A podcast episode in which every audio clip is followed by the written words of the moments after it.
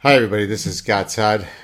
Forgive the disheveled look. I just got off the treadmill because my blood was boiling about a tweet that I saw earlier, which I responded to on my social media. But I wanted to mark the moment by releasing a Saad truth clip to highlight a broader point. So, as you all know, today is the 20th anniversary of 9 11, a truly unimaginably tragic day on so many levels. I'm not personally affected by 9/11 in that I don't know anyone, uh, you know, who perished or who was uh, part of the thousands of victims on that fateful day. But I am personally affected in that my allegiance is to innocence, to the greater brotherhood of humanity, to decency, to human dignity. And when that day happened, something in all of us was broken. And so, whether you agree with the US politically or you disagree or whatever your political penchant is, if you are part of the human family, then you certainly view today as a tragic day of commemoration. I want to read you a tweet that was posted by Jonathan Weisberg. Weisberg, I have to presume, is a member of the Jewish tribe.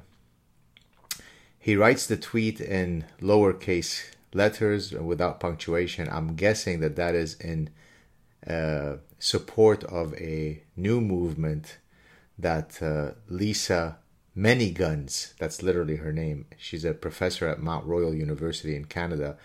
She put out a, a letter or a statement saying that uh, you know everything should be written in lowercase letter and you only capitalize indigenous just like you capitalize black people but you don't capitalize white people. And so he writes this tweet without uh, this tweet without punctuation and without capitalization and so on. I see the US is having its dumb little annual pity party again. I'm going to read it again. I see the US is having its dumb little annual pity party again. Did you get that? Do you want me to read it a third time? Maybe you need to sit down. Maybe your blood pressure is too high, maybe too low. I see the US is having its dumb little annual pity party again. He is a professor at the University of Toronto, one of our most elite universities in Canada, in the philosophy department. I only mentioned that he's a professor. I, I didn't tag his university or anything. I'm not trying to get him fired.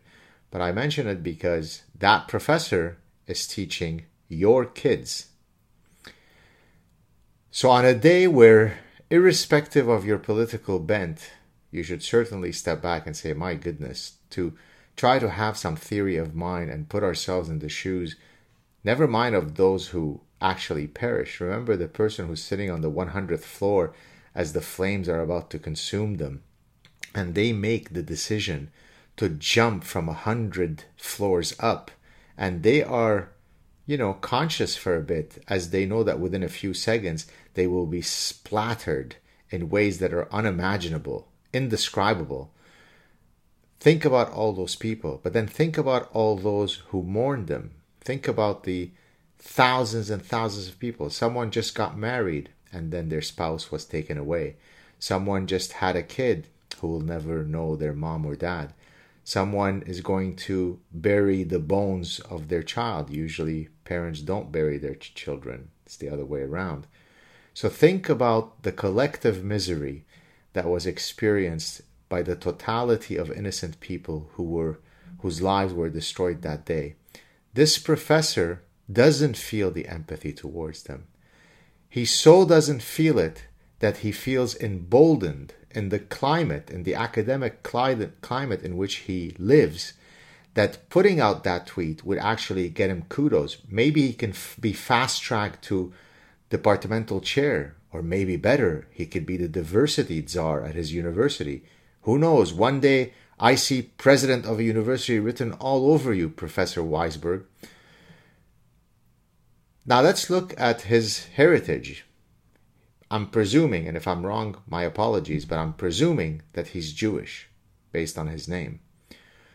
What would happen to Jonathan Weisberg if the people who committed the terror attacks were to get a hold of him in countries where they are in the majority, where they could implement their noble laws into action. So this gentleman is so ideologically driven, so parasitized, so irrational, so filled with tribal hate that he would he couldn't even tell who's his enemy or who's his friend so that he can feel fully morally emboldened to write such a tweet. And guess what? People are only going to say bravo professor. What a progressive hero you are. I should also mention that as often happens when people face the ill consequences of Dr. Saad, you coming into his radar. Once I advertised his tweet on his tweet on my platform, and he realized that, oh oh, that's not a good thing. What does he do? He protects his tweets. Imagine the level of what an invertebrate this guy is. What a castrated, spineless invertebrate. If you believe in your position, stand tall, defend it, right? When I take a position and someone comes at me, it only emboldens me. It only angers me more. I'm going to shove up. I'm going to shove my moral indignation and my veridical position up where the sun don't shine. Why? Because I am confident in my positions. I've never deleted a tweet. I never protected my tweets. I never temporarily deleted my account because I have principles and I will defend them. And then if you prove me wrong, well, so be it. I was proven wrong. That's what we're dealing with in academia. Sorry, I just got an alert uh, on my computer. This is what we're dealing with in academia. Academia is rife with nothing but Jonathan Weisbergs. Don't get me wrong. I am a professor in my DNA. I love academia, the idea of academia. I've as you know, if you've read The Parasitic Mind, I wanted to be a professor from as far back as I remember. There were only two things I was interested in soccer and academia. So, academia is the most noble of pursuits. Not today's academia, though. Today's academia is infiltrated, is inhabited by just astonishing folks. Ideologically driven, intolerant, illiberal, cowardly, Many are cheaters because it's all careerist. So the idea of being an intellectual who pursues science unencumbered by, you know, ideological zeal or careerist constraints just because it is such a noble thing to do, that's a very rare academic.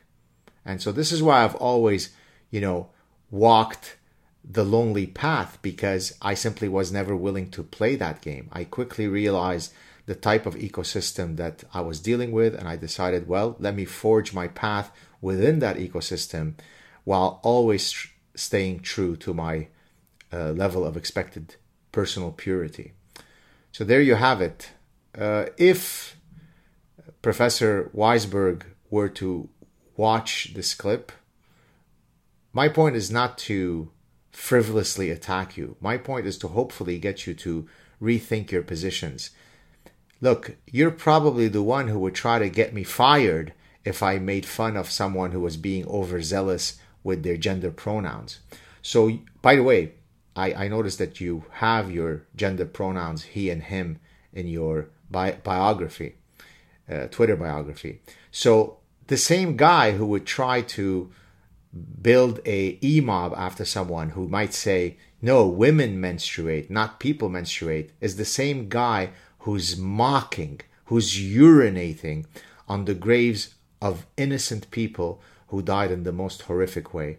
This is someone who has lost their moral compass that defines what it is to be human. Shame on you. And I do hope that you reflect on this and maybe even put out a tweet saying, not some punky, non contrite tweet of apology, but really say, you know what, I've, I've had a chance to think about it.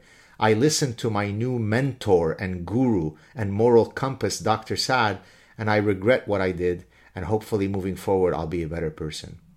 Have a great Saturday, every, everybody. And uh, this guy truly feels devastated by the loss of lives 20 years ago. And my heart truly goes out to all of the people who are today mourning their lost ones. Take care, everybody.